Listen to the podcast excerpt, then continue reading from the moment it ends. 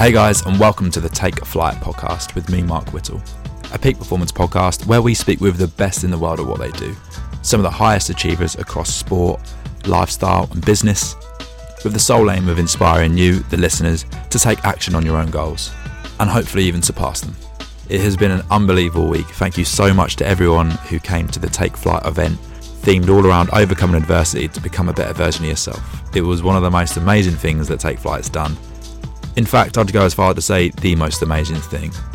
The event we did earlier this year with Calm was incredible and the energy was unreal, but as these things often do, get better with time. This event was unreal. The venue was fantastic at the office group. The speakers were unbelievable and the panel just blew me away. Everyone who sat down and listened was just incredible as well. It was so nice meeting so many amazing people on the night. So many like minded people. It was one of those things where the energy was right, the topic of conversation was bang on, the speakers were amazing, and I feel like it just inspired so much action off the back of it. I've had some amazing messages afterwards as well, so thank you so much everyone again who came. I can't wait to do the next one now. For those of you that didn't make it, I am going to be posting the video of both keynote speakers, that's Louis Blake and Michael Maisie. You may have heard them on the podcast earlier this year, both of them. But I'll be posting both of those on the Take Flight TV YouTube channel, which is about to go live probably next week, and then possibly even the panel conversation as well. So look out for that. You can go to my Instagram page at markwhittle underscore TF and see exactly when that drops. One of the other amazing things that happened on the night was a guided meditation by an unbelievable person who is the guest of this podcast episode. The guest for episode 53 of the Take Flight podcast is Natalia Bojanic. Natalia is incredible. She did the most amazing guided meditation on the evening of the Take Flight event last week. It was all built around challenges that we might be facing at the moment, and she broke down that we might be either facing a challenge currently, having overcome a challenge recently, about to take on a challenge, or be one of those people who is currently doing all three of those things. But she set the evening up perfectly, and I'm so thankful for that. But about two months before the event, I sat down with her to record this podcast episode. So, Natalia is the co founder of the incredible nutrition company and supplement company Form. They're a plant based company doing incredible stuff, and everything that they do is all around mindfulness, and it's just such a perfect fit for Take Flight.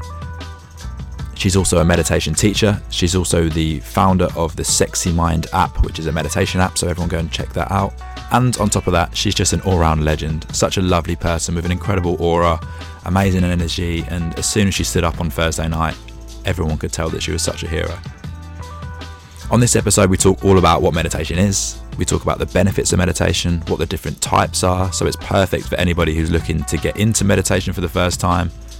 We also talk about life, of course. We talk about the universe providing opportunity at the right time and link all of that back to Natalia's journey. We talk about nootropics, which is something that I've been looking into the last couple of years and something that Form are very highly qualified to be talking about. They have brilliant products that are part of their brand. Things like Z's, which is a, a essentially a product that's going to help you with sleeping. It has the zinc, the magnesium, the 5-HTP. We talk all about what those things are and why they benefit you and help you to sleep. I know that sleep is something that people who are highly ambitious often have problems with, and this product is geared all around helping people with that. They have Edge and Boost as well, all of these are cognitive and performance boosting functions. So, whether that's what we said before around sleep or focus or just improving all around brain health. We haven't even mentioned that it's all protein supplements as well. So, before training, after training, general health as well. So, definitely go and check those guys out. It's amazing. There's loads on here about how to be more aware of our bodies and be healthier and therefore better in whatever it is that we're doing day to day. And I can't wait to hear any feedback from you guys around what's helped because there's so much gold in this. It's an amazing conversation, and I love speaking with Natalia. Please enjoy episode 53 of the Take Flight podcast with Natalia Bojanic, co founder of Form Nutrition, the Sexy Mind app, and all round legend. Enjoy.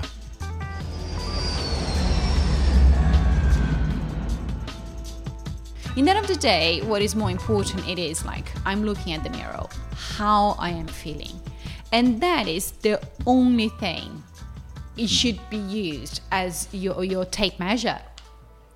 Do you do not day? not not how people are perceiving you, not uh, what people might be talking about you. Is how when you look at yourself in the mirror, you look at yourself, say, okay, I could be doing better. But at which cost? Yeah. At the cost of my health, at the cost of my social interactions, at the cost of my meditation, Mm-hmm. at the cost of my exercise, at the cost of like not having a personal relationship, not being interacting with your family. Yeah. Is that worthy? No, you know when you want something really desperately, or not even desperately, maybe that's the wrong word, but you're just really passionate, and you love something, and you want it to work, and you're impatient probably. Maybe it's just impatience. I, I, I, I know because I, I've been there and I am there. I think one of the things that founders, entrepreneurs that we have is that urge, is that deep desire. And for me, especially because I changed career. So I used to be in a job where I didn't feel really passionate about. Mm-hmm. And then I had a transition period where I was lost. I didn't know what to do. I did a PT course in training. I did a yoga training. I did like a health holistic course. I studied naturopath, biomedicine. and at that time, I was just like losing money, right? Because it didn't have like Yeah. a stable source of But- money. I was living off my savings But that must have all helped contribute towards what's happening now. to everything that I do. And and that's why when people come and talk to me, I said all you have to do is to answer your calling and never give up Mm, I love that. and understand that when you look behind and you try to kind of connect the dots, everything makes sense, even though at the moment, at the, the eye of the hurricane, like it doesn't. But you look behind, oh, yes, you know, that PT course that I did now helped me because now I deal with PT. Okay, the yoga course that I, I do, it helps me because although I do not um, teach asanas, having lived in India, had had an imprint on the way I live.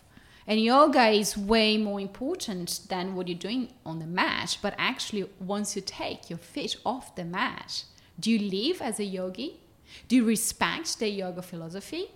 And that's way more important. And in my experience, I'm half dyslexic. I cannot distinguish left from right. I would be like a terrible yoga teacher on the studio. I, I did try it, but it was it was a it was a process of try and error. And that's the only thing that I can encourage people to do it, to see every single experience that you have as it is preparing you. Being knowledgeable is a very important thing. It allows you to have diversity of thinking. So sometimes I'm picking up like information from the time that I worked in luxury industry. Sometimes I'm picking up information from when I studied naturopath biomedicine. Sometimes I'm picking up. So you have like lots of uh, resources to to prepare yourself, Yeah. and, and that's great. Yeah. No, that's amazing. You seem like you've got a good balance because you do all the meditation and mindfulness stuff as well. Um, so, should we start? Yes, yes. do you know what? Should we just keep rolling? Well, I love what you said you, already. You, you, you, you tell me, and then Okay, if, if the check my- sentences are too long, just do like this, and Yeah. I wrap up because I know you probably. I don't want to give you too much of a hard jo- job for you to edit. No, no, no. It's going to be amazing. I'll keep it quite raw anyway. So let me just check my sounds. Mine's okay. Mine's fine. I, I love what you've just said. So let's just keep it. Let's just keep rolling. So, Okay. Natalia, welcome to the Take Flight podcast. Thank you for having me. Really thank you. excited. For, no, thank you for doing it. So a big thanks to Louis, Louis Blake, who introduced us. Yes. So thank thanks, you to him. Louis. if you're listening, I hope He- you are. He will be, yeah. um, yeah, I love Louis, and he is speaking at my next event. Oh, cool. Actually, yeah, just confirmed it. So, looking like the third of October. He's- I'm here, so I'm coming to Ah, that too. yes, that'd be Cool. amazing. Awesome. Okay. Thank you so much for doing it. I've been really excited. He told me about you ages ago and he sent me links to the business ages ago as well. And then we met for breakfast a little while ago and it came up in conversation again. So he introduced me and I'm pleased we're sitting down in. So we're in Camden. Do you want to explain where you guys are based? Yes, uh, so Form, uh, a company that I'm a co-founder, we have an office just in the midst of Camden Market, which is great if you like plant-based food because they have loads of options. Is there lots of vegan restaurants here? Yes, there like you can have um, pizza, you can have curries, you can have donuts, you can have everything. You know, as, as a founder, co-founder of a nutrition company, be talking about like pizza. and and you bought me pain au chocolat vegan. Yeah, but I also bought you like the most amazing sprouted pine nuts covering matcha powder. Should we have one now? So, so, so you can have a bit of both words, right? So you can enjoy your plant-based pain au chocolat Mm. or like this matcha covered. Oh my god, that's amazing. It's cool, right? Yeah, what is yeah, it? it's probably So like it's the most expensive almond you ever had. and they're not yours though. no, no, they, they're Oh. not mine. No, they're not mine. They're actually really nice. They're cool. Right? yeah. Help yourself. Thank you. So, if we start, if you just give us a little bit of a background on yourself, maybe where you're from in Brazil, right? And then what brought you over to London, that'd be great. Okay, so as you said, I'm Brazilian and I've been living in London for the past 12 years. I told my parents that I was coming to London for six months to learn English, and I tell them that I'm still learning. but the long story short, uh, in a country that I arrived without barely speaking the language, I built a successful career in communications. Uh, My last job, when I was still in the corporate world, no, not being the CEO of my life, but working for someone else, I used to be a PR director in a luxury communications agency and worked for brands like Land Rover, Aston Martin, um, Dior, Tag Heuer. Um, that answers, right? Do you want me to keep talking? Yeah, that's Yeah. brilliant. I mean, what, what got you into the role? Were you in a capacity of communicating, because it's Portuguese Brazilian, right? So were you speaking to Portuguese? No, No. no, right. no. I I was actually speaking like I was in the London office. Like Ah. sometimes the only not only foreign person, but the only not English person in the whole of the office, which was intimidating. Yeah. But before I got there, because of course I came to study English six months later, uh, my English was a little bit better.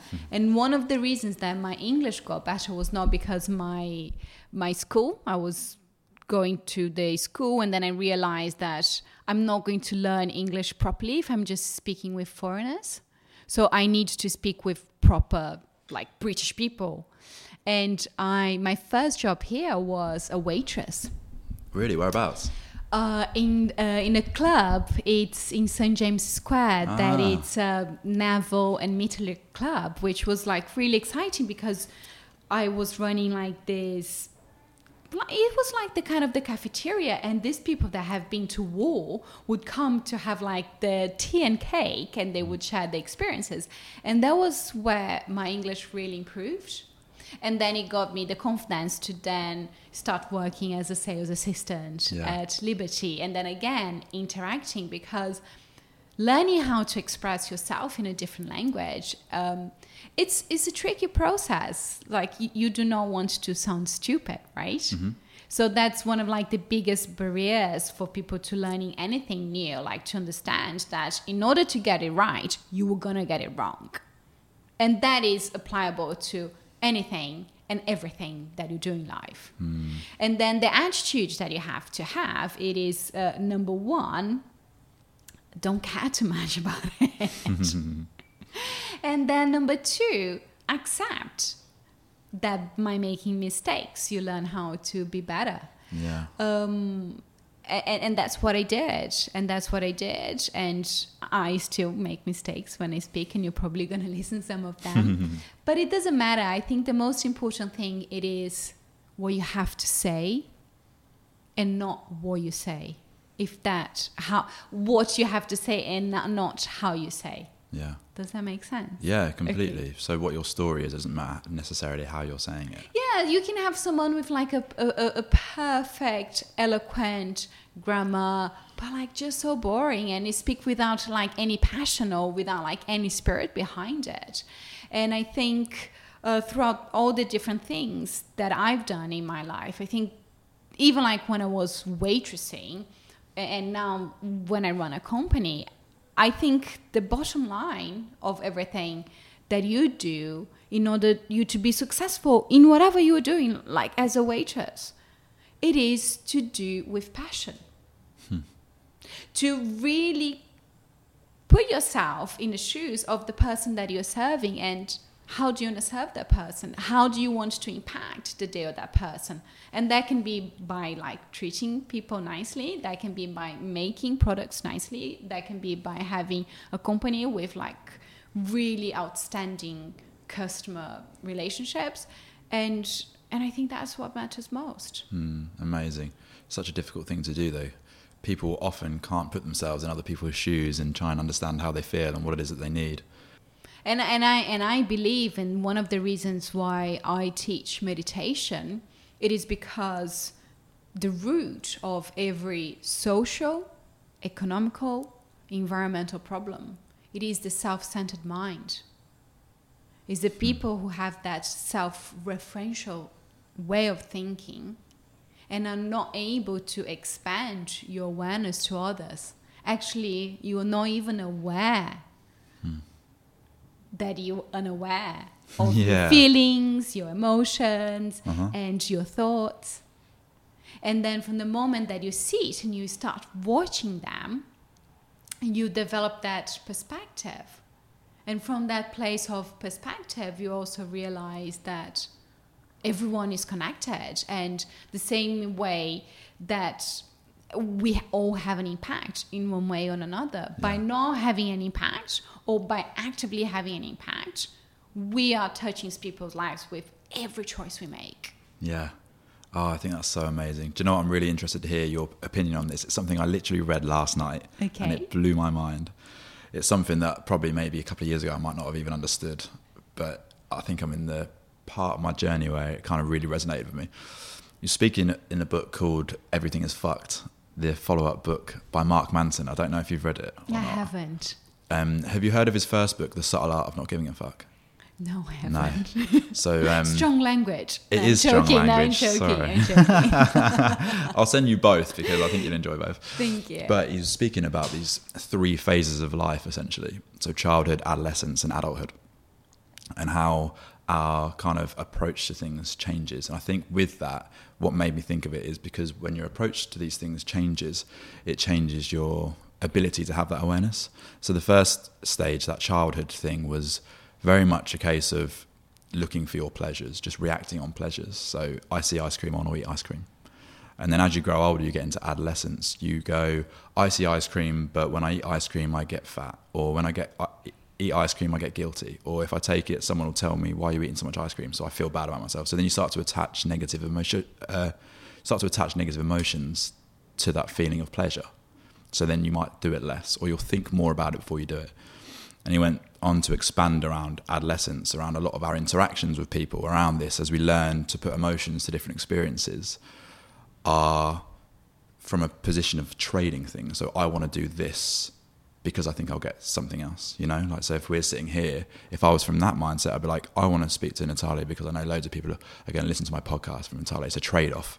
Rather than when you get into that adulthood stage, you're doing it from a place of what you were speaking about, which is contribution, imp- impacting other people, providing something that's going to help other people, and having an awareness that everything that you do does impact somebody else.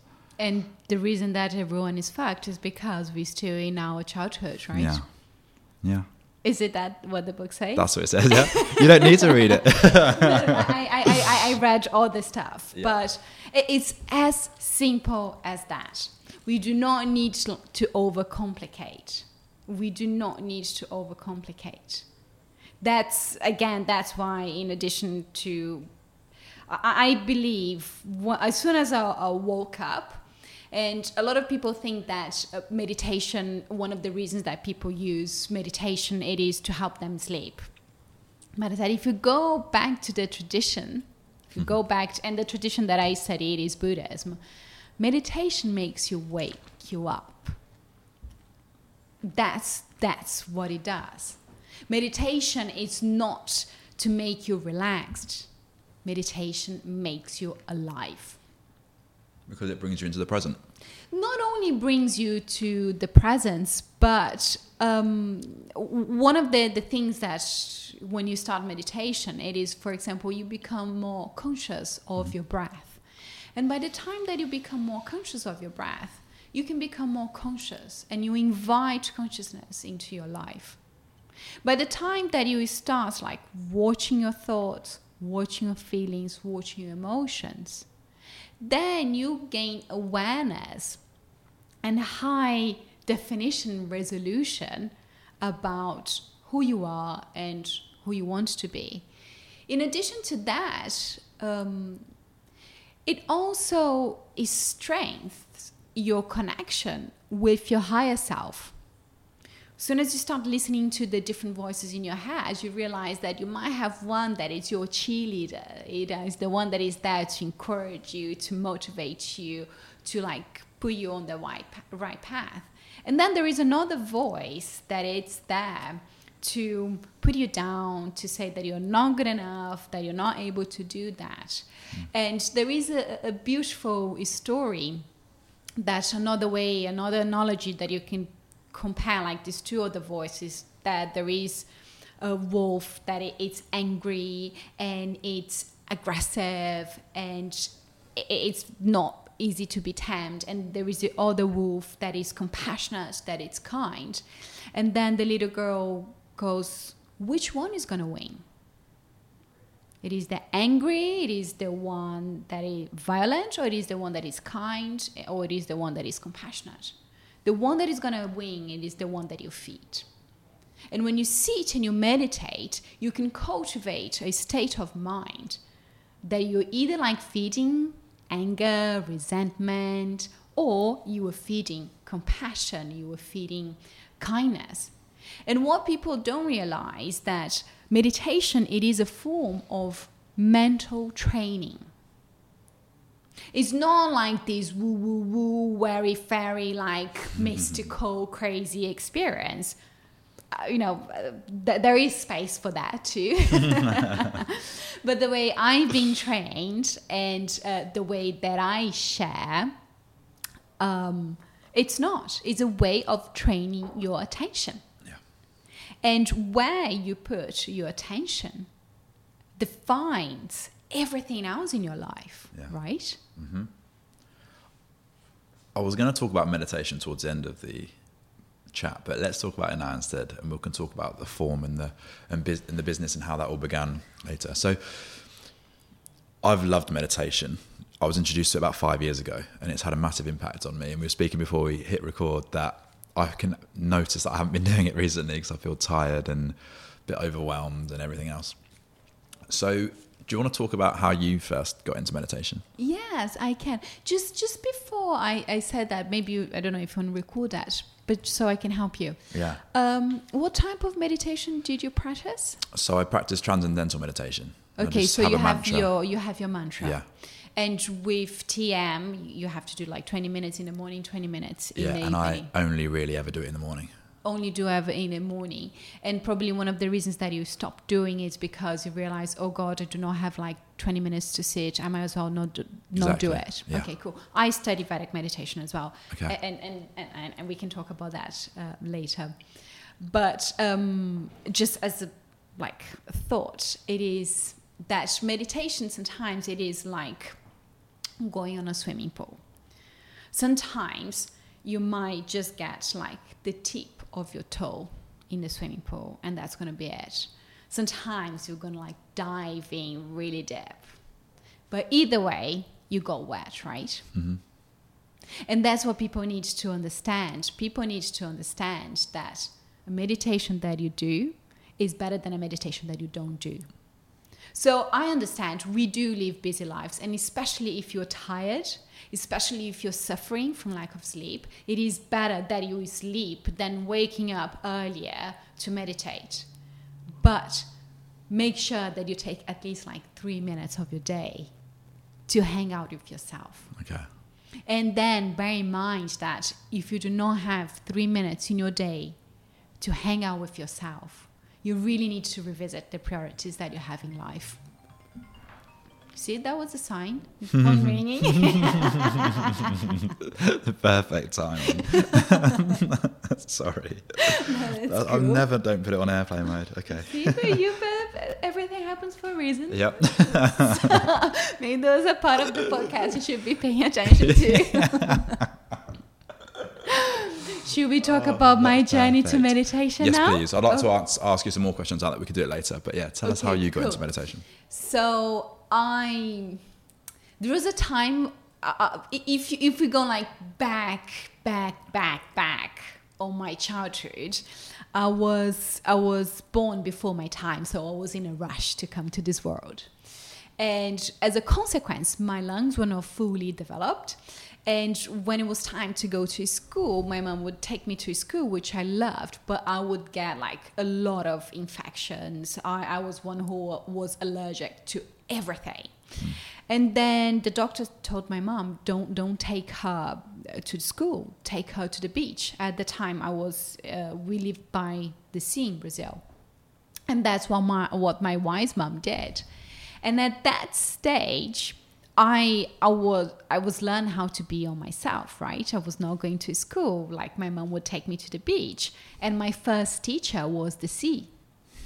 And I still remember uh, when I became first aware of like the different voices in my head. And I first remember like enjoying that moment of solitude a- and being on my own.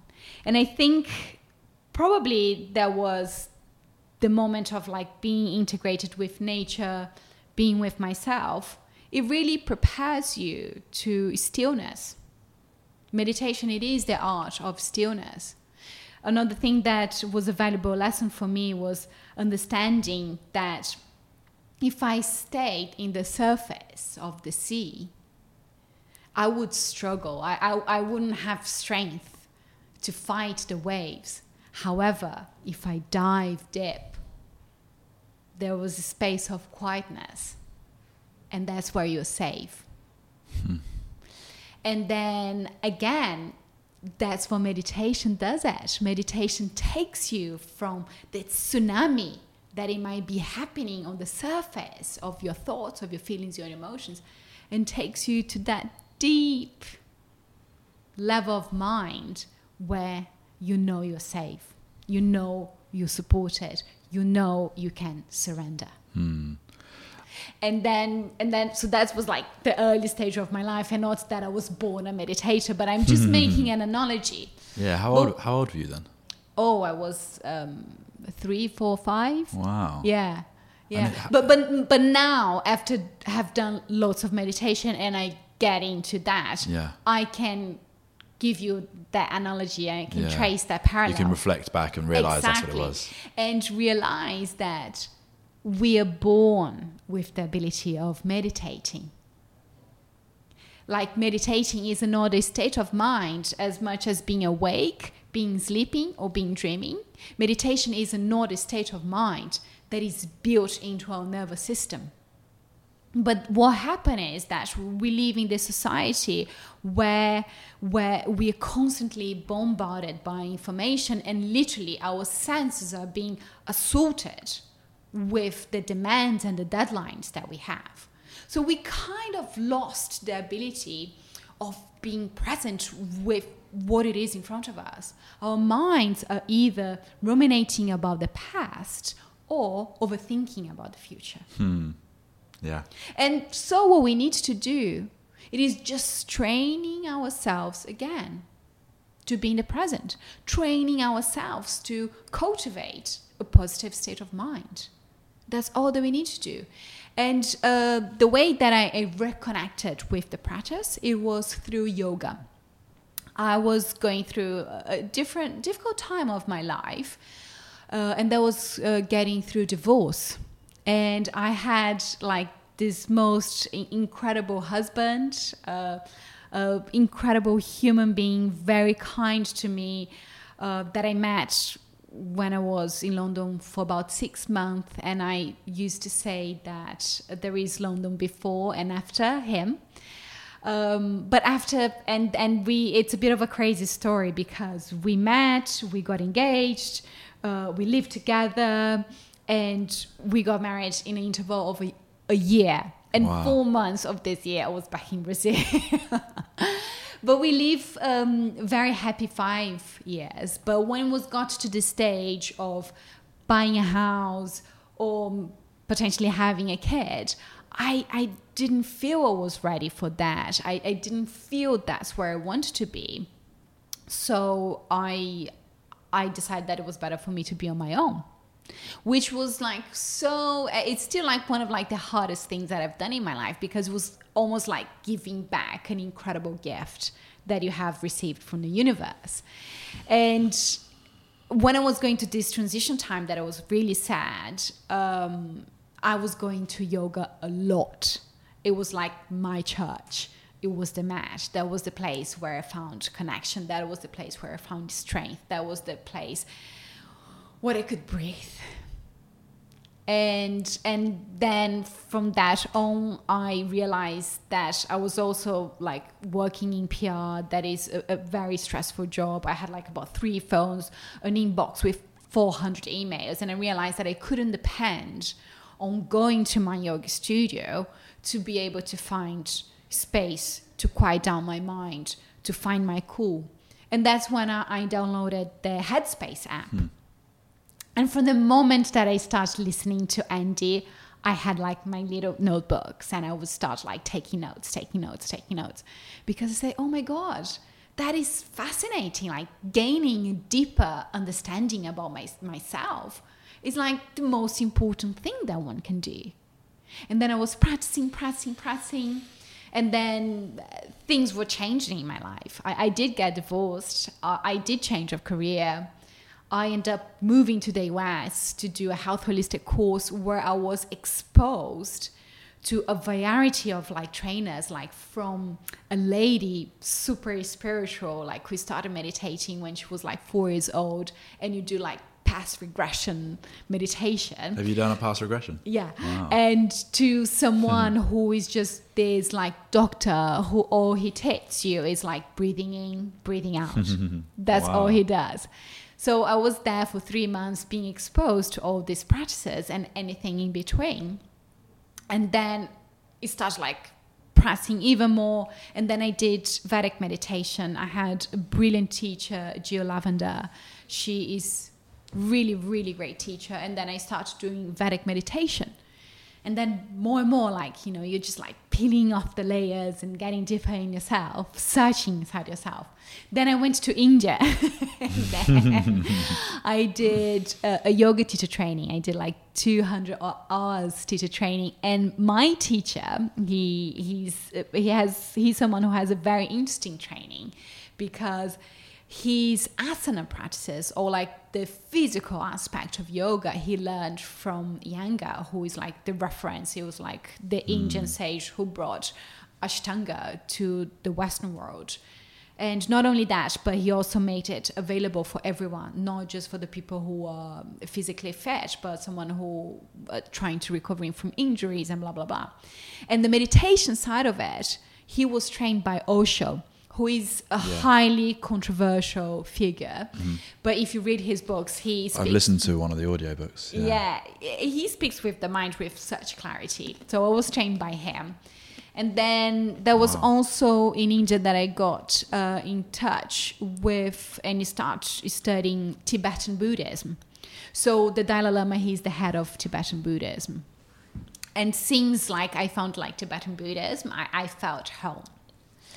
And in, Tibetan Buddhism, you have all sorts of meditation. You have like very simple meditations where all you do is focusing on your breath until like more complex and more like evolved practices. But it really helps you training your attention, training your awareness in different ways.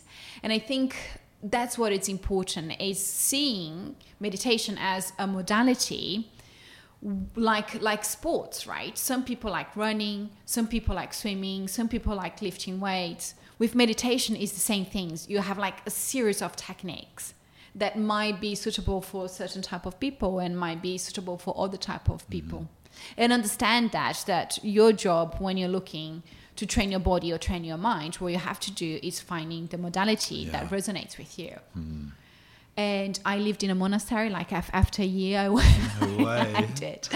After a year, I I, I went training um, in. I did like a, a Lamrim course in Nepal in a monastery called Kopan. I was there like for four weeks, waking up four thirty in the morning, and pressing like until like late in the night, depending on the teachers that were teaching. But what was really inspiring about being in a monastery is that you're amongst monks. And if anyone puts the same level of effort, if anyone puts the same level of discipline to any aspect of their lives as these monks put into their spiritual life, you will be like so successful. Um, and that was really cool. It Could you, was- were you allowed to speak it in the monastery? um, so so you were there for like a month, so it was not like a full silent retreat, but you could speak for certain times of the day. Okay, wow. So after lunch, uh, and before and uh, like between one and three in the afternoon, you could speak. Between one and three. Yeah, Okay. roughly. So how difficult was that then? Because then you are you are stuck in your mind then with your thoughts. How did you deal with that? Well, there is another way of instead of like stacking, like you have the opportunity of indulging on yourself, right? Um, silent retreats. I, I've done all the silent retreats, Okay. but of course this is like the longest one that I've done, and and it's not like fully silent. I I always thought there would be like an impossible thing like to to shut me up, right? I, I like speaking. I'm a communicator. I, I love like sharing. But I realize when you are silent, it's an incredible practice for develop and enhancing your ability to listen. Not only listening to others, but listening to yourself. Yeah. Yeah. And in order to have an effective communication with yourself, your own internal language, you need to listen to it. And I understand that sometimes that can be a little bit um, difficult because sometimes like thoughts will come like in a lot of speed and sometimes the language that we have with ourselves is not kind enough so you don't want to hear it but with, with patience and with perseverance, you, you realize that, that it can be done. And then when you communicate with others, you're truly listening. Yeah, it's one of the most powerful things I've started to. By no means an expert, but I'm starting to practice watching the thoughts and the emotions that come up in different experiences. So if it's a might be a moment of confrontation, for example, in a meeting or at work or something like that, and you watch how your body reacts to that, how the emotions come in, anger, whatever it might be. And in, in the past, it might have been a, a quick red mist react moment, but learning to watch and be like, oh, that's interesting.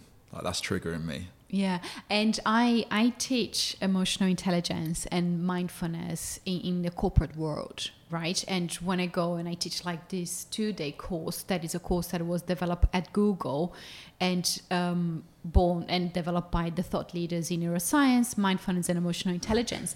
There is a very interesting practice because for people who are not used to sit to meditate what you need to give them are tools that they can use to integrate in their daily lives and we are triggered all the time we Yeah. might be triggered by uh, uh, in a meeting or we might be triggered by an email or we might be triggered by a text message and there are Or five at the same time. Exactly. being assaulted. And there are like five steps Okay. for you to manage that. And Okay. that's a takeaway that everyone can just start doing now. And the first thing that you do, you stop. So instead of like going from that mode where you react is straight away, you stop. Okay. After you stop, you breathe. So when you breathe, you're kind of prolonging that sacred pause and just giving time for your nervous system to calm down. And then you notice, you bring your attention to your body, and as you, you already said, you just bring the attention and where is that where I'm feeling that in my in my body. Do I feel like I'm being punched on my stomach? Can I feel like my cheeks getting red? And then you reflect why am I feeling that way? Why is that important? Why is that triggering me? And then you respond. I know that when I explain like this, it sounds like you're going to be like in front of someone for like five minutes. and people might think you're just going mad. But you can do that in few seconds. Yeah. Stop, breathe, notice, reflect, and respond. Amazing. That's so good. Okay, awesome. So we can all take that away for sure. Something I thought was interesting, and you, you spoke really nicely then. Thanks for sharing about your divorce and some of the hardships that led you to the meditation. I think it's really interesting that with a lot of people who turn to this sort of practice, it usually comes from a place of perhaps negativity or darkness or suffering. And it was my brother who introduced me to meditation. So my mum had a brain tumor about eight years ago, and I still have a little bit of guilt about it now. But my reaction was to run away and I went to America to play football. This scholarship had been on the cards for a little while, and then my mum had the the brain tumor operation, and it all happened in a very short space of time. It was quite traumatic, and my reaction was just to keep going with the plans, move to America, kind of not pretend it didn't happen by any means, but remove myself because I, I struggled with it basically. But my brother's reaction was to seek meditation, so he did the transcendental meditation course um, and raved about it, loved it, got so much benefit from it. I still wasn't in a position to be able to accept methods like that because I thought it was a little bit weird, to be quite honest. Um, but it wasn't until I came back from America and I'd been through two years of really just battering my immune system, playing, training every single morning, playing competitive games like twice a week, lifting weights, heavy weights, that weren't complementing the cardio side of things. So it was really just battering my immune system again. And then going out late, not sleeping particularly well, not sleeping with my circadian rhythm, like going to bed really late, waking up really late, and then not eating particularly well. So all these things contributed. And when I moved back, I got, um, I was like kind of loosely diagnosed with chronic fatigue. So that was a period in my life where I had my identity stripped away from me. I couldn't go to the gym anymore, couldn't play football, wasn't going on nights out because these things if I if I exerted myself too much I was just wiped out for ages. So then that's when I turned to meditation. That was about 5 years ago. So I'm just interested to know from your perspective and the people you've worked with is that quite a common theme that lots of people come to you or get into this from a place of like suffering or darkness? I don't know if the words would be suffering or darkness but potentially questioning and I like to use uh, that um, that word like questioning, or what can I do to be better, right?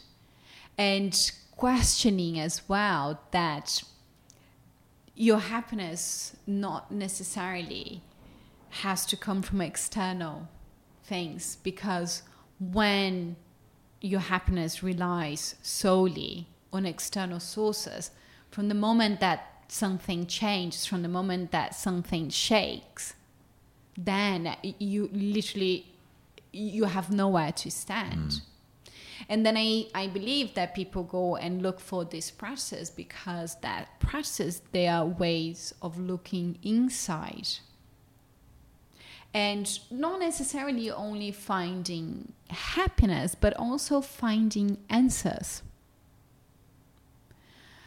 and we, we, we, we live in the world that we, we normally we, we like to google things right? We, we like to google things or we like to to ask for advice. But you have to be the master of yourself and understand. And I, I don't know anyone who got answers. I don't know anyone who got stronger. I don't know anyone who got more empathetic, more compassionate, more kind without having experienced any sort of like challenges or um, pain or struggles.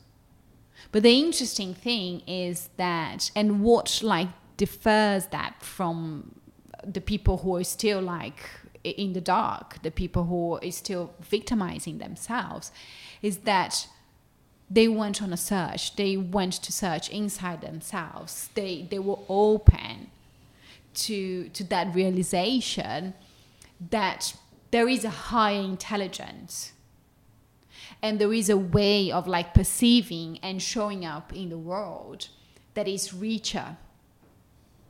That you live not only thinking of what can you get from the world, but what you can give to the world. Hmm. Right?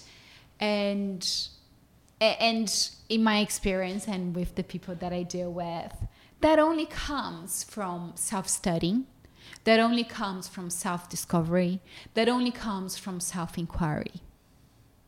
And if everything like it's beautiful around you, it's almost like you do not have like the need to, to question.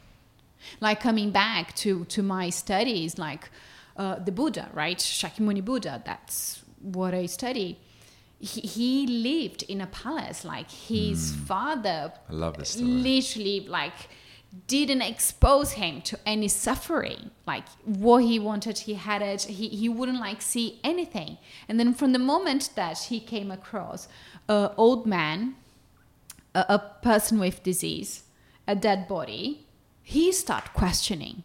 He hadn't suffered himself but from the moment that he realized that aging getting sick and dying are three realities that none of us can escape from, even himself, then he starts like looking for answers.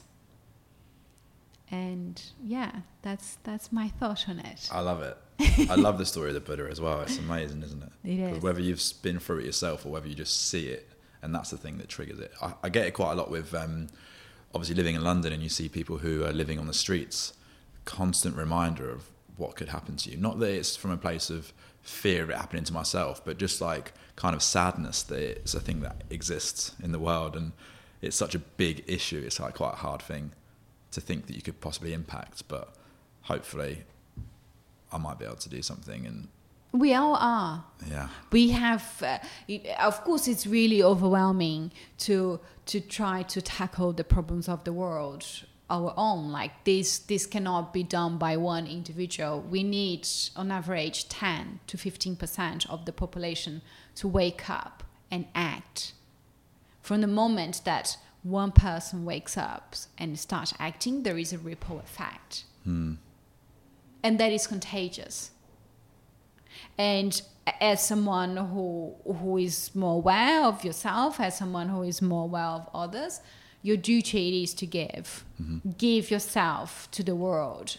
And, and, and do in a way that you feel happy and useful because that's what is important too it is to to enjoy the process otherwise uh, there's no way of it being sustainable right yeah. so for example at form the company that i'm a co-founder we have a one for one model with every product sold we help a family need in the gambia and the reason that we chose a charity in the Gambia is because as a startup, we want that uh, principle and that value to be part of what we do at the beginning, not wait until we become like big and like super rich to then contribute. In Gambia, the Bansang Hospital is a community where boiled eggs and bananas are the luxury items. So the amount of money that we can contribute that is like 2% of our revenue that yes i could be spending somewhere else but contributing to that to the flourishment of that community it gives me like such a motivation boost that it, it, it, I don't feel depleted. Like when Mariama, who is a nurse who works there, sends me like literally she sends like she sent it today. she sends me WhatsApp pictures of like the twins that are gaining weight and blah blah blah. I just come to work like so happy. And as I said, um, it doesn't it doesn't cost us much. It was it only takes you so to cute. to be open and to find a way of happening. So uh, just to get just to get a bit more information on this, mm-hmm. is it a is it a form uh, setup over there? Yeah, so we partner with like this incredible woman, Anita Smith. She she's like resilience in spirit and she has a heart made of gold. And 27 years ago she went to the gambia and she went to bansang hospital. And at that moment um, the hospital was about to, to close. Like you would have like five children in one bed with all sorts of fluids. The hospital didn't have proper anesthetics. It didn't have proper electricity. It had rats. It stank. Mm. And she didn't have any experience running a charity. She had no experience in hospital. But she said by the moment that she was there, she felt so useless by looking how much help was needed. And she said she couldn't turn her back. She couldn't like unsee all that she saw. And then for the past 27 years she has been raising funds to that com- community and working with the hospital staff. And she turned of course with the help of their staff the hospital into like the best hospital in the entire gambia. People Wow. from senegal travels to bansang to be treated there. Um, and they, they look after like 600,000 people per year. And Damien, who is my co-founder, he used to to to work with charities like UNICEF, uh, like the big big ones. And when he set up Form, he also wanted to include that element, that charitable element, but he wanted it to be tangible. And through a common friend, he knew Anita. And that's why we decided to partner with her. She's an incredible woman. She was awarded a MBE for the work Wow. that she does in Gambia. We went to Gambia in November last year. And and uh, Prince Charles and Camilla were in Gambia, and then she's invited to meet them and everything. like she goes, meets the president, Wow. and she has been through like breast cancer, eye surgery, spine surgery, and she doesn't stop. She lives in the UK, but then she travels to the Gambia. Nothing stops her. She's like one who is the embodiment of altruism. She sounds amazing. She's amazing. You should have her on the podcast. Okay. She's really cool. I would love to speak to her. So I think that's something that's worth saying, which is what I love so much about form, is that everything that you've spoken about up until now, with all the mindfulness, the meditation, about understanding yourself, helping yourself and others around you and the wider world as well, is all embodied in what you do as a business. And I think I got that just from very quickly speaking with you, speaking with Louis, looking on the website, seeing the message and all the stuff that you're doing, including what you're doing in Gambia. So I think that's so lovely. So I think it's a good opportunity to move on to the way the business came about, how you decided to start the business, um, what it was that led you into supplements. I know you said you did lots of different courses and stuff in a short space of time. So yeah, if you want to enlighten us a little bit on how it all came about, that'd be amazing. Cool. So the brain behind Form is Damien Sung, who is my co-founder. Where did you meet him? So we met March 2016. And that stage, I had quit my job as a PR director. And as a PR director, I was specializing in lifestyle luxury brands. And I had returned from my health holistic course in the US, where I was studying like the power of plant based nutrition and learning how incredible is the power of food in healing people and when i'm talking like healing people i'm talking about like people who had like stage 4 cancer and eliminate toxins that can come from food that can come from the environment or can even come from your thoughts and um, I was studying naturopath biomedicine as well, doing a nutrition course at CNM. And Damien was at the early stages of putting together what Form is. He had connected with Dr. Adam Collins, who is our head of nutrition, a PhD nutritionist who is the head of research at Surrey, because he realized that a lot of nutrition companies they do not have like a proper scientific background in what they do and he he went to a PR agency to like realize like understand like the costs of having a PR agency to drive awareness of the brand. But that stage he didn't even have a brand. He didn't have a logo. He didn't have the product or anything. He had an idea. He saw the opportunity of like making a plant-based protein shake that resonated with him, that tasted good and had no compromise on aesthetics, to be uh, a, a, a brand that happens to be vegan without uh, and, and looks beautiful. It doesn't have like that horrible like tube or is like too hippie-ish. And the lady who he met at the PR agency said, you know, you should go and meet Natalia. I, I she's not my friend, but I, we, we met a couple of times. She said she has like nearly 10 years of experience in PR. She worked in luxury. She's really passionate about plant-based nutrition. Go and speak to her. And then when we first met, uh, I thought, no, this is really cool this is really cool because if he gets me on board, like bear in mind, I was competing with like the most prestigious PR agents that there is, and it was like just me on my own doing like some consulting for him. But for me, it was an incredible opportunity because in the past, I would be given like this bottle and said, okay, I want this in GQ, Vogue, and uh, the Telegraph.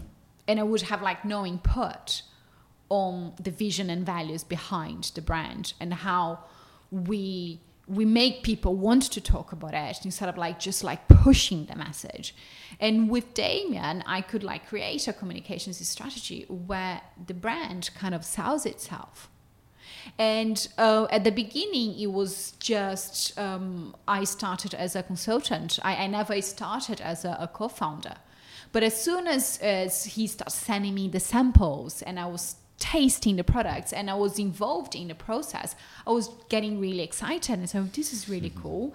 And she also has uh, very complementary skills to what I have. So Damon, he's an engineer, he's an MBA, so he has a, a, a figure brain. Like he understands numbers, which when I say spreadsheet, I cry. and I have another set of skills that I'm a communicator. I'm good with words. I'm kind of like the heart of the company. And and then once we launched, um, I was the first person who got like our biggest stockist uh, until these days that is Planet Organic, and I was realizing that I could have like a way bigger role. And that's when he made me a co founder. That's when he gave me shares of the business. Even though I, I didn't have to invest that myself, I wouldn't be able to. Like at the time, you know, I was like doing a bit of freelancer working here, teaching meditation here and there. Um, but by seeing my enthusiasm, by seeing how much I could bring to the company, he made me like the second biggest shareholder of the wow. company. Amazing. Right? That's an incredible message for people who put shares and all those things as a um, priority when they're having this conversation. How many shares are you going to give me? What's my salary? All this stuff. The message that you're spreading there is that have the passion, the energy, the effort first and then it'll probably come down the line. Yes, and also I also have to give credit to him. Yeah. Because a lot of like founders, they do not have the same vision as he does. So he didn't see as giving me shares as he was losing his shares, but also he was bringing value to the company, mm-hmm. right? And I think a, a lot of people a lot of founders uh, don't don't give opportunities to to the people um, who are really making the business thrive. And again, like I, I did all of that. I, I didn't think he was gonna like I never thought like he would make me a co-founder. I never thought about he would give me shares. But then I was so involved, so enthusiastic, like running like the extra mile, and it happened um, and and it's amazing. It's amazing. So how much do you? I was speaking to you before before we press record. I love the branding. Thank you. I you. love the product as well. Thank you for the samples. Thank you. I've tried the chocolate and peanut, which is amazing. My favorite was the um, chocolate and salted caramel. Was it? Yeah. Cool. Taste wise, and because it also can pretty much replace my multivitamin. Yeah, well, we have like 12 uh, superfoods in it, yeah. right? And we have fiber as well, digestive enzymes, probiotics, and all of that. Yeah. So for me, when I was looking at it, it meant that I could leave my multivitamins. I could have the protein and that in one serving. Um, also, this might be an ego thing or just a pattern because growing up and doing a lot of like heavier weight training, I always wanted more protein. I feel like for plant based proteins, it's got a very high amount of protein in it. So a serving of 40 grams has 30 grams of protein, which is generally quite high for that, vegan protein yeah, companies. and and and that's why we have a PhD nutritionist as our nutritionist because a lot of nutrition brands you would be surprised especially plant-based ones Yeah. they do not have like this view of performance and scientific background mm-hmm. like it's just people like doing uh, because sometimes they're vegans and they realize they need to have a source of protein that is not wrapped in fat with nuts and seeds and it's not wrapped in carbs with beans and pulses and it's like a solely source of protein.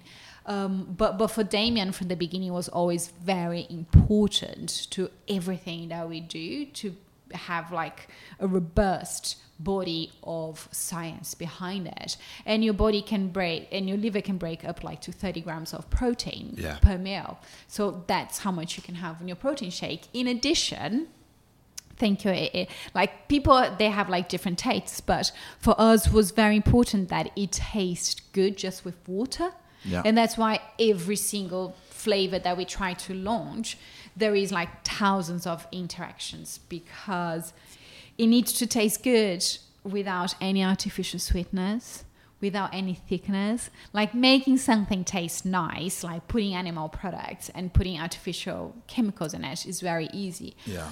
doing it in a clean way takes time. Yeah, and I think that's so important because we're not all scientists and people will ingest stuff and they just don't really know what's in it. i know So it's really good to know you guys spend all that time with the samples, with the development of the product.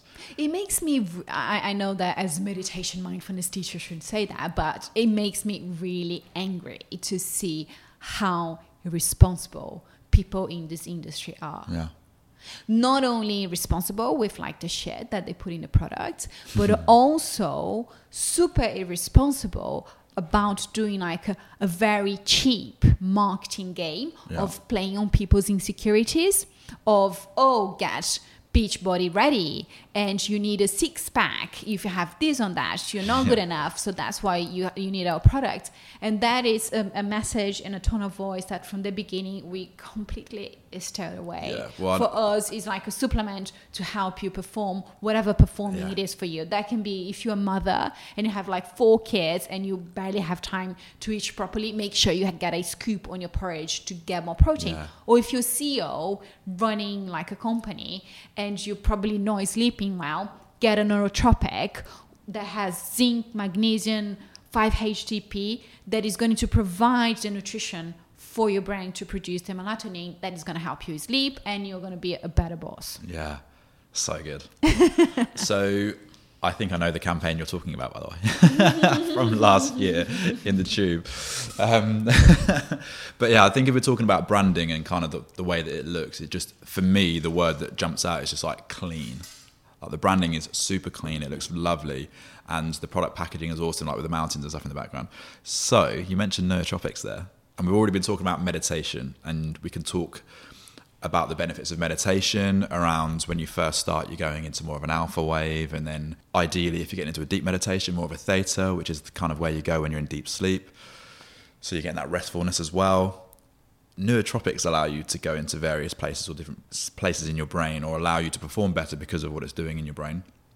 Could you explain what happens when you're taking different nootropics? 'Cause it's such an exciting space at the moment and i don't think too many people understand what, what they are or, or how it can benefit you. And it's interesting that most people they don't know, but most people take a neurotropic on a daily basis, and that's caffeine. yeah. Caffeine is like the most well-known uh, stimulant. And that's what a neurotropic does. A neurotropic has a cognitive effect in your brain. With caffeine it fights fatigue. And it it gives you like that boost of energy. And what we tried and then there was like a series of like different neurotropics but it's whatever like substance that is going to have an effect in your brain.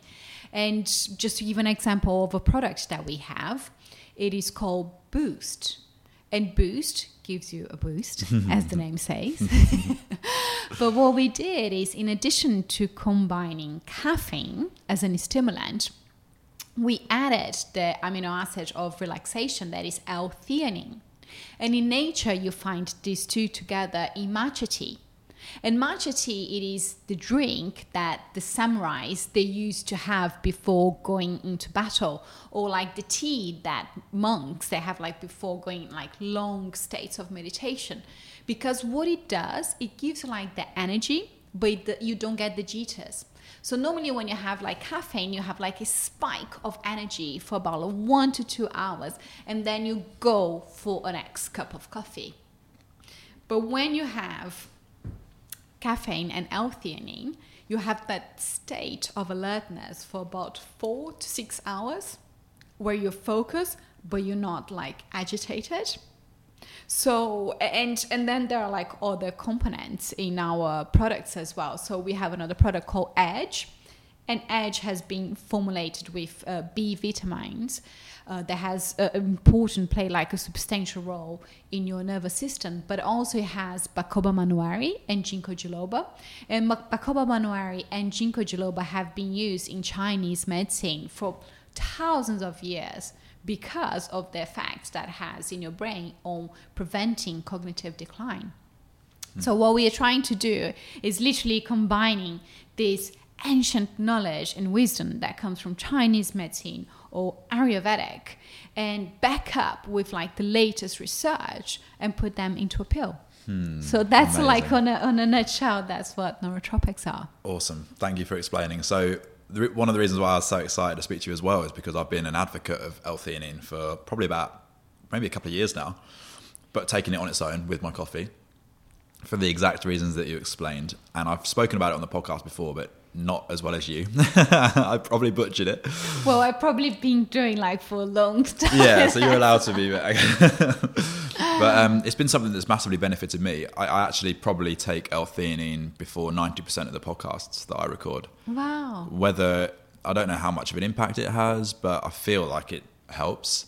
Um, and with the caffeine, obviously, it allows me, like you said, to have that focus without the jitters.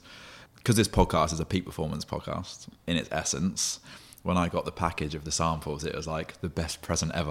All the protein and the supplements and stuff was awesome. So, um, might be worth speaking about as well. You spoke about your sleep supplement and how that helps with producing melatonin in the body and how you can get better sleep. Because I think that the, t- the type of people that listen to this podcast, massively high achievers, people who are wanting to do amazing things and aspire to do great things, whether it's in their business or physically with achieving um, sporting goals, whatever it might be, often that can lead us to having perhaps moments of anxiety or maybe not sleeping particularly well because we're constantly in do mode. What does the sleep supplement? How does it work, and what does it do? I think like the first thing that I, the first message that I, I would like to share is that it's not a pill that is going to solve all your problems. Okay. And it is really important that number one, whoever how doesn't matter how passionate about you are but if you think of athletes athletes who are peak performance they understand and they value the importance of sleeping for restoring the body how much should we sleep uh, that, that, that's that's a question that it, it, depends. But there is a book called Why We Sleep yeah. that I, I really recommend, and we have uh, Dr. Catherine, who is a PhD in circadian rhythm, and she says that it, it depends between like seven and nine. But it is important that what you use as um, as an indicator on how much you should be sleeping or not is do you wake up feel restored? Do you wake up mm. feel like you need energy? Dr. Catherine, she said that you shouldn't need and have a coffee first thing on the day. You should have enough cortisol until like 10 30, 11 to get mm. your body going and then having a cup of coffee. So the second thing is making people understand that again you were not wasting time when you're sleeping. You're gaining time. Your body is like rebuilding itself. Your brain is processing and retaining all the information and the knowledge that you get through the day. You're increasing your capacity of concentration um, physically your immune system is going to work better. You're not going to get ill uh, emotionally you're going to be a, a, better person to be around. So it's so so important. But as you said some people they find difficult to relax, and in these, that is our neurotropic we have magnesium. And magnesium allows the muscles to to to relax. And then when you can relax the muscles you can then relax your mind and your brain and then also it has zinc and a lot of uh, studies showed that the lack of zinc can lead to problems with sleeping so then having zinc allows you to have to get into like deeper states of sleeping. Yeah, zinc magnesium. I've taken it in the past, and it just gives me like really deep sleep, but like really weird dreams. Lucid dreaming. I'm doing a retreat on that next week, actually. Are you? yeah. Interesting. And and then 5-HTP that is the precursor of serotonin that is involved in the production of melatonin. Mm, that's what I wanted to ask you about. Okay. And and that's what is important that some of like sleeping pills they are melatonin Yeah. and when you take melatonin on its own your body becomes accustomed to it Yeah. and becomes a little bit lazy and you stop producing it so you get addicted and hooked on these pills we didn't want to do that we just want as a supplement brand Mm-hmm. what we want to do it is supplementing your nutrition so you can rest So, so a bit of context for listeners. Melatonin is something that's produced in our body naturally, which is the thing that allows us to fall asleep in the same, same way that serotonin is produced to allow us to wake up. And this is how the circadian rhythm works. So I was interested to know that the thing you mentioned there, which helps produce melatonin, I understand there's not a load of research around what it does, or they're starting to get more research on it. Could you fill us in a little bit on on the research on the research and how, how maybe you kind of use the research in your development of products? Uh, the the field of nutrition it is like such a new field like nutrition became a science in in the 60s really. And i remember when i was studying biomedicine um, we have to be like really cautious because it's very tricky to do nutrition studies because every single body has a different way of observing nutrients.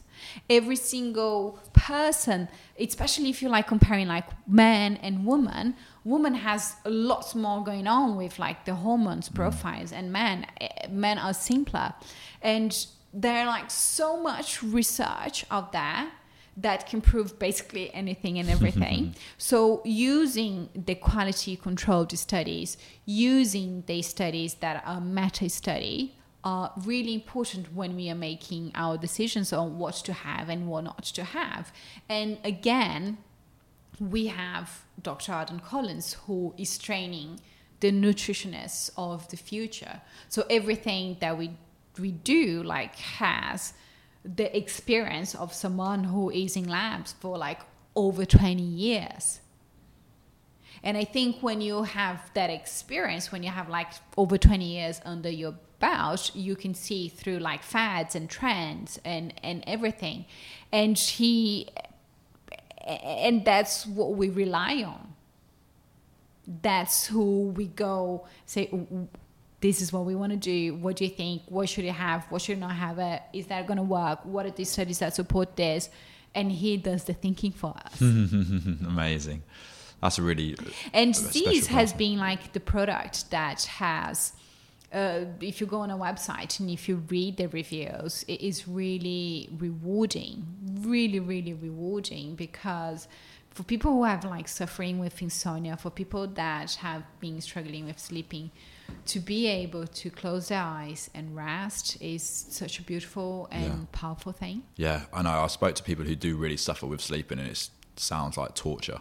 I've had it at one stage in my life when it was the first time I ever experienced anxiety. Try that again. First time I ever experienced anxiety, and I'd wake up in the night and couldn't get back to sleep for a couple of hours, and it was just like the most horrendous thing, like just lying there, really wanting to go to sleep. So it's amazing that you're having um, an impact on people who are suffering with that. Yeah, and and and, and I think it's important as well to to not force it.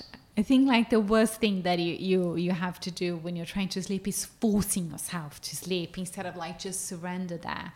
And that's where like breathing techniques can help. Hmm. That's why yoga nidra can help. That's why potentially listening to bed stories from like the meditation app Calm can help. Um, Stephen Fry audiobook. That'll do. but it is it is important that people also understand that whatever we do throughout the day impacts the quality of our Yeah. sleep as well. So that's something else to be aware of. Not not just okay, I'm now in bed and I cannot sleep, but what about what have you done like the whole day? Yeah. I think that's huge because I think so much of what leads to people suffering is expectation. Oh yeah, I, there is a I forgot the the author of this quote, but he says that expectation it is resentment under construction. Hmm. Yeah. That's awesome. I agree because I think that like using your experience, uh, using your example there of sleep, you can often just have the craziest day with no regard for your rest at all, and just get in bed and expect to fall asleep and have your eight hours or whatever it is. Maybe you didn't get like enough light exposure. It's so important to have like live exposure, like go outside for like 10, 15 minutes, get light exposure. It's so important like to regulate the amount of caffeine that you have as well. You might think, oh, caffeine doesn't affect me. Caffeine affects everyone. It depends on in different people, different levels, how much sugar you had on a day. Yeah. So, what's your routine with supplements then? Obviously, being part of a supplement business, you get all the ins and outs. You're working with the people at the top of the game. What's your routine? Like, what are the things that you're taking on a day to day basis? You you'll be surprised that I, I don't take a lot. Okay. and that's one of our philosophies at at form as well that's why we have like a very lean range of products because we believe that if you live a life where you eat well you're resting you're taking care of yourself there is no reason why for, for popping like a lot of uh, supplements the most important thing is like doing the free things that are going to support your health your immune system Okay. What are they? and I'm vegan, so I'm plant based. So I do take Edge because Edge has uh, B vitamins, and, and that's really important. I also take vitamin C, and I like vitamin C because I, I'm going to be 37 this year. And we start like worrying about like production of collagen in your face. Hmm. So Does it help with that? Because I take I take a thousand milligrams of vitamin C every Do morning. you? Yeah. I take vitamin C. But I take it for immune system though.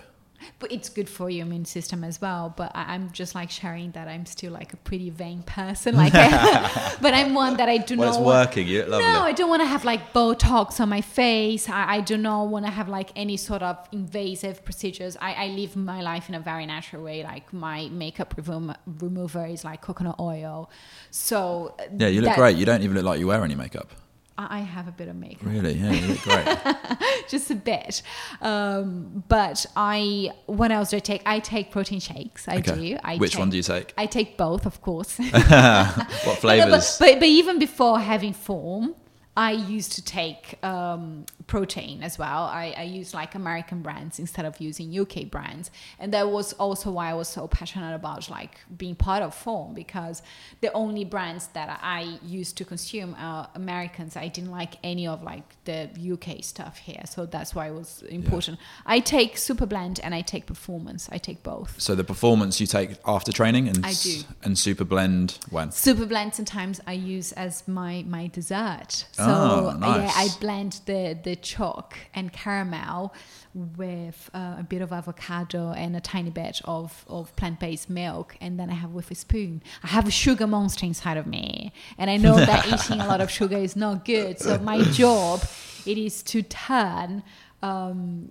like protein recipes like indulgent and make them feel good like tiramisu tiramisu you have like a scoop of tiramisu with coconut yogurt and it's amazing Yeah. Okay, that's the one I haven't tried yet. Tiramisu. Let's give that a go. oh it's so good so good I'll try that tomorrow.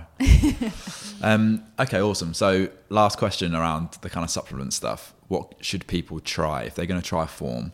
What's some, what's a nice way to take it? Would you just suggest with water, or is there like a nice smoothie mix with? I, I often put bananas, uh, almond milk, maybe some spinach in there as well. I think I think you nailed it. I Okay. think I think that's a really good, especially if you're having performance. It's good to have a bit of greens on it because performance has been formulated to to add uh, muscle recovery. So we have uh, curcumin, that is the active ingredient of turmeric that fights inflammation, so allows your muscles to repair quickly. But we don't have any greens on it. So if you want to have uh, an extra iron, if you want to have like extra vitamins, you add like your spinach to it. Okay. If you want like a little bit creamier, like a third of a frozen or, or half of a frozen banana is really good. Ice for me is always a must in my smoothies Okay. and and a good quality plant-based milk and when i say good quality no uh, sugar added or no uh, thickeners as well um, yeah i i normally have my chocolate peanut sometimes just with milk and plant-based milk and and ice. But sometimes when I feel I, I develop a lot of our recipes because I understand that people they like variation. And the other day I made a really delicious mango lassi Okay. with our vanilla flavor. So good quality plant-based milk, tahini. Tahini is an important source of calcium for vegans. And then you put like mango. It has to be rip, so you buy it and then you wait a little bit until it's like juicy and Yeah. sweet. Mango is the best when you get ripe mango. I know, so good. And then lots of ice and tiny bit of cardamom, and it's delicious. It's Okay. really, really good. Awesome. Okay, when we put the episode out, maybe we'll put a little recipe to try To the vanilla this one. That would be awesome. Okay, great. So we spoke about your supplements, what you take daily. We were going to talk about it earlier on when we were chatting. What's your meditation practice? What are you doing day to day? I I do 20 minutes a day.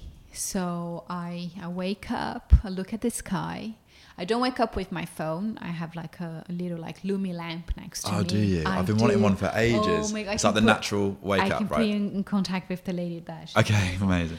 um, I love that. I love it. It's like waking up with sunshine on your face, Yeah. and it's like a gentle way of like telling your body, "Okay, let's go. It's time to start your day." And it starts like 15 minutes or something before your alarm, right? So it gla- gradually like it gets light on you Yes, naturally. Yes. Yeah. It does.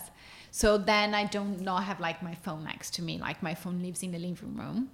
Uh, I go to, to the toilet, pee, brush my teeth, wash my face, and then I go to the cushion. I go to the cushion and I sit. So like a meditation cushion. Yes. Yeah. Yeah. But people don't need to go to a meditation cushion. Like if you want to sit down on your Yeah. chair, it's important that you find a position that is at the same time you're alert and relaxed. And I'm back into my Vedic practice. So at the moment, I'm using mantras. So I have the mantra that I've been taught and uh, I'm been using it. Uh, but before, I was on and off with Vedic, uh, especially because Vedic is slightly different from all the modalities that we have um, in Buddhism. But before, I was simply bring my awareness to my senses and bringing the awareness to my breath. And I would count, or I would use a word to anchor myself. And and then I have like a timer on my phone that after like 20 or 24 minutes it rings and would bring me and then I'll, sometimes I journal. I love like doing journaling. And and then I start my day. I, I don't have like this. And I know a lot of people they have like their power hour and they have all these different things that they do for performance and blah blah blah. I really try to keep simple and to not add like too much pressure on myself. I, I exercise um, in the morning as well, uh, which is which is important. I I do my cardio, or I do weights, or I do yoga. Do you do all that at home? No, You go to the gym for it? I I go to a yoga studio or I go to the gym. Yeah. Okay. No, I don't. I don't. I, I I'm not one to exercise at home. No, it doesn't work for me. I know. I, I I really admire people who do it. Uh, and I'm very privileged to, to not have children, so I, I, decide what I want to do with my Nice. time. Um, but yes, I, I love like going to their space because then I get my mind into their space. Okay, that's what I'm doing. I'm doing like Peloton for 45 minutes and that's it. Or I'm here for like a 90 minutes Vinyasa flow and that's what I'm doing. Yeah. And also the sense of community, the sense of interaction, having people around that you can ask for help or I, I find that it's important otherwise you're just like too isolated like you have like deliveroo you have um, you interact with your family through your phone and then you have like your exercise at home and blah blah blah i think it's important to get connection throughout Yeah. your day That's brilliant. And it's really good to hear as well. So you, you do all of your routine in the morning, sit down straight away, do your meditation. You haven't checked your phone at all at this stage. I'm not gonna I would be lying if i tell you yes 100% of the time. Uh, i think we need to, to be real here. I do make the thought to not go on my phone before I meditate. But sometimes my family lives in Brazil, and sometimes there is something happening there that I, I, I want to look at my WhatsApp and see what is happening. On the weekend, I manage our form social media account. So then on the weekend, sometimes I, I have to Yeah. go in the phone a little bit early, like just to see DMs. To see. Sometimes, you know, there is an exciting thing that is happening in the US with form, and then I want to know. And I mm-hmm. know that if I go in and look, I won't be thinking of that during my meditation. Yeah. and I think like sometimes the trick is to be intentional on why are you going to your phone are you going to your phone and is that going to become like a vortex where it's just like a rabbit hole that you don't get out of it or is actually just going to ease your mind and then you know it's going to be seconds that you open that screen but then you have the power to shut down that screen and then Yeah. go back to whatever it's important for you to do Yeah, amazing. That awareness again, isn't it? Just touch, getting in be just yourself. intentional with your Yeah. time just be vigilant with your thoughts be vigilant with your words and be vigilant with your actions Yeah. Okay. Try. that's all we can do Yeah. Okay, so we do the same three questions at the end of every episode. I know you've listened to some. You listened to the Ben Tansley episode, didn't you? i did So the first of these three is: Is there anything you've discovered or come across recently that you're particularly excited about that you'd like to share with the audience? i think i, I yesterday i finished reading uh, shoe dog that book was something that I, I discovered, and it was something that a lot of people were telling me that I should read, that I must read, and I, I, I didn't get really interested. But my intern, who is now no longer with us, it was like her living present. So I thought, okay, Rhiannon got me this gift. I better read it. and I I had like tears running down my face when when I finished, and I finished yesterday. So that was something that I discovered, and I recommend everyone who wants to start a business, um, who wants to put a brand with a spirit behind read that book without any misconceptions that you might have around Nike but read that story because it's fascinating Yeah, I couldn't agree more. It's one of my favorites. I have uh, on my website a list of books that everybody should read who's starting their journey or whatever it is they're going on. And that's the one of the ones at the top. So Shoe Dog by Phil Knight, which is hi- the memoir of the journey of building Nike, one of the biggest businesses in the world. And such a good message for people. Like we were saying before, how he nearly went bankrupt like a million times while he was building it. So such a and great story. w- what what I was really surprised it is how spiritual he is. Hmm. In what sense? Like you go through the book and there is a lot of like spiritual messages in that book. A lot, a lot, a lot, a lot. Like what? Could you think of one now? Yes, um, w- one of the things that I, I, literally I, I can even read because Yeah, I, I wrote please. that down. Amazing. So, because that's going to be my post for today. and he says, We wanted, as all great business, to do, to create, to contribute, and we dared to say so aloud. When we make something, when you improve something, when you deliver something, when you add some new things or service to the lives of strangers, making them happier or healthier or safer or better. When you do all crisply and efficiently, smartly, the way everything should be done, but seldom is, you are participating more fully in the whole grand human drama. More than simply alive, you are helping others to live more fully. And that's if that's business, all right. Call hmm. me a businessman. You can call me a businesswoman as well. but that that's like all the principle of like interconnection. That is all the, the the principle of like going outside your own interest, Yeah. your own self, and it's amazing. Wow. Awesome. I love that so much. That's brilliant. And then also he talks a lot about like having a, a calling. He talks a lot about and and, and Having and a what? A calling, like having calling, like that yeah, deep desire. That again, like he he his motivation was never money. His motivation was innovation. His motivation was creating Yeah. culture. His motivation was creating community. Yeah. His motivation is like giving like uh, these outliers a space for them to, to flourish. like Prefontaine and all those athletes who are at the forefront of athletics and at the beginning. Yeah. Amazing. Okay, brilliant one. Love that. So the second one of these three is I think I might know the answer, but if there was one practice that you had to recommend to everybody who's listening for them to incorporate into their day that's going to drive their performance, what would that be? Uh, You've probably got loads to suggest, but if there was one you had to suggest, a spiritual practice and and that um, I, I'm I'm not like a person to tell what a spiritual practice is going to look like to you. That for some people might be like going to the church, and it, it, there are like several types of church. For other people, that might be connecting with nature. For other people, might be meditation, but get some sort of like support, get some sort of like space to really allow yourself to connect to your inner strength. Hmm.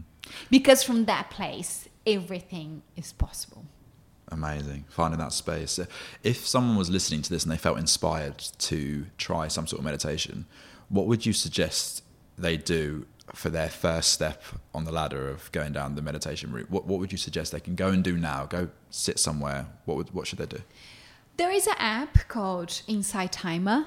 And it's interesting because I have my app and I recommend other people's app.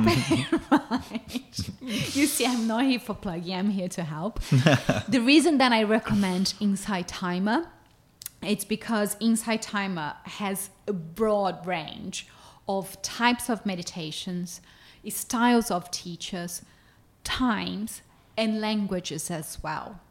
So if maybe you're not English uh, and you want like guided meditations in German in, or or in Italian or in Spanish, you might be able to find something that is Okay. suitable for your mind in that app and that's why i suggested that. You can also go to sexy mind.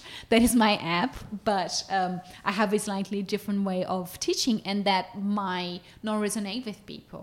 And you have to understand that it's because you didn't resonate with that style of practice or that teacher. It doesn't mean that meditation is not for you. Yeah. uh, and and if you can find a space a physical space to practice that's really good i go to buddhist um, uh, temples and i go like to like are like some places in london that i go because uh, they are free Can you recommend one? yes i like Jamyang Okay. and Where's that that? is uh, that is um, it's close to Elephant and Castle Okay. and they have like amazing teachers coming. Um, they have like the teachers there, but they also have like a variety of teachers, and you can get like free books from them. They they rely on Dana, that is the principle of generosity. So you donate what you can, what you cannot, what you what you cannot. And and no one is turned down because you don't have funds. Amazing. So, So what's it I called? it's Jamyang. I Jamyang. Yes, uh, J A Y M G. I'm dyslexic, so don't trust me on that. Maybe We'll find it. We'll find it. on Jame the Young and notes. Elephant and Castle. Young, yeah, Okay. Awesome. that's a good one. Really, really good suggestion. That's two amazing ones. So the last one of these three is if you had to pick one key trait and one differentiator between the version of yourself who's sitting across from you now, who's achieved all the amazing things that you have, both spiritually and in the business world, and a version of yourself who wouldn't have gone on to achieve those things, what would that thing be? Sorry, I, don't, I didn't understand the question. Yeah, I didn't answer it very well. So no, that's not that's not playing the the, I- I the of- yeah, game here. I, run out of coffee. So so okay. Imagine there's two. This is how I normally ask it. Imagine there's two versions of yourself, mm-hmm. right? So there's two Natalias.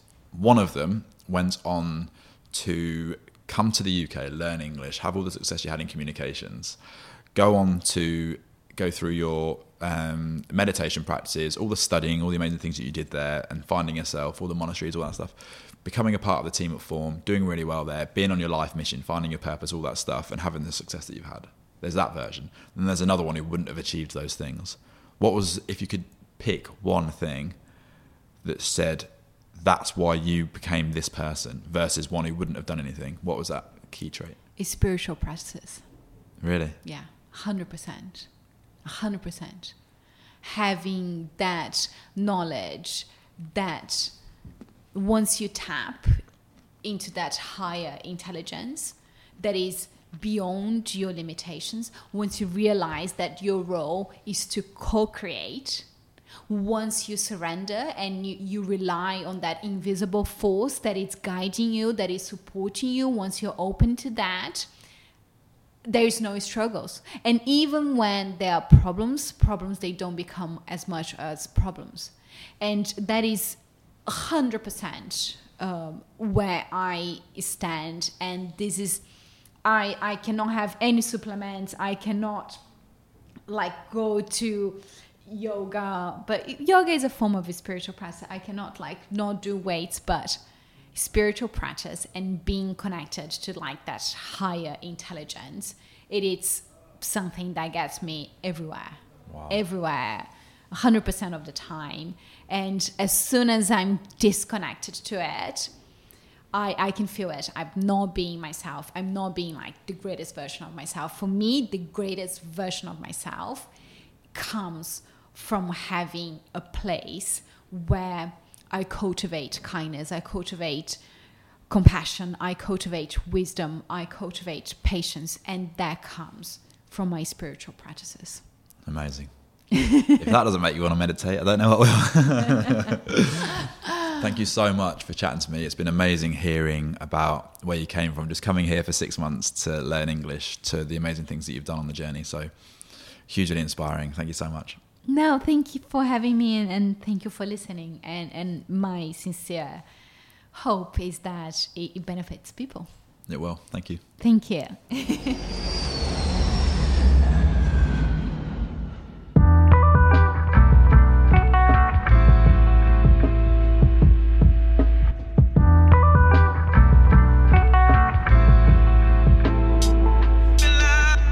So there it is, guys. Thank you so much for listening. I'd love to hear your feedback, whether it's about meditation, about supplements you might take. I actually studied nutrition at university. It was one of the things that I focused on and was surprised by how little I knew before I'd done that. And it's something that I'm really passionate about now. And it's something that is so key in driving performance in whatever we're doing, whether that's physical or mental. So I'd be really keen to hear people's thoughts and feedback on what we've just spoken about there. Also, if anyone wanted to try a form as well, I'd love to hear what your feedback is. They have epic flavours with the tiramisu that we spoke about, the salted caramel, which is the one that I've been taking recently. And of course, any feedback on meditation. I always do my meditation in the morning because it's before my mind gets cluttered with everything else during the day. I really struggle to sit down in the evening, which is probably a sign that I should actually try a little bit harder to do that. But I'd love to hear anyone's feedback on nutrition, meditation practices, anything like that. If you want to get in touch, you can tag me at Mark Whittle underscore TF, tag Natalia at Natalia Bojanic, and Form at Form Nutrition, all on Instagram. Put it in your stories or post it however you prefer. We'd love to connect and chat with you on there. And thanks so much for listening. Next week, we've got another banger. I can't wait to release that one. It's been in the pipeline for some time. Got some video footage around that one as well. So we're going to be speaking with the fantastic John Ryder, WBA super middleweight champion. He won in Vegas earlier this year, an unbelievable knockout. He's had highlight after highlight knockout this year. And then also my brother Dan Lawrence, absolute hero. Love Dan, he's brilliant. I've trained with him before. He's the head of performance for Matchroom Boxing, which is the company that Eddie Hearn runs, which I'm sure people will be familiar with if they like sport. We talk all about a athlete and coach's relationship, and we talk about different training methods and techniques, and then also what it's like getting in the ring for John. He's also just announced a brand new fight that he's going to be having in November with Callum Smith, which is set to be a huge, huge championship fight. And I can't wait for you guys to hear the episode. But until then, stay positive, stay motivated, and take flight.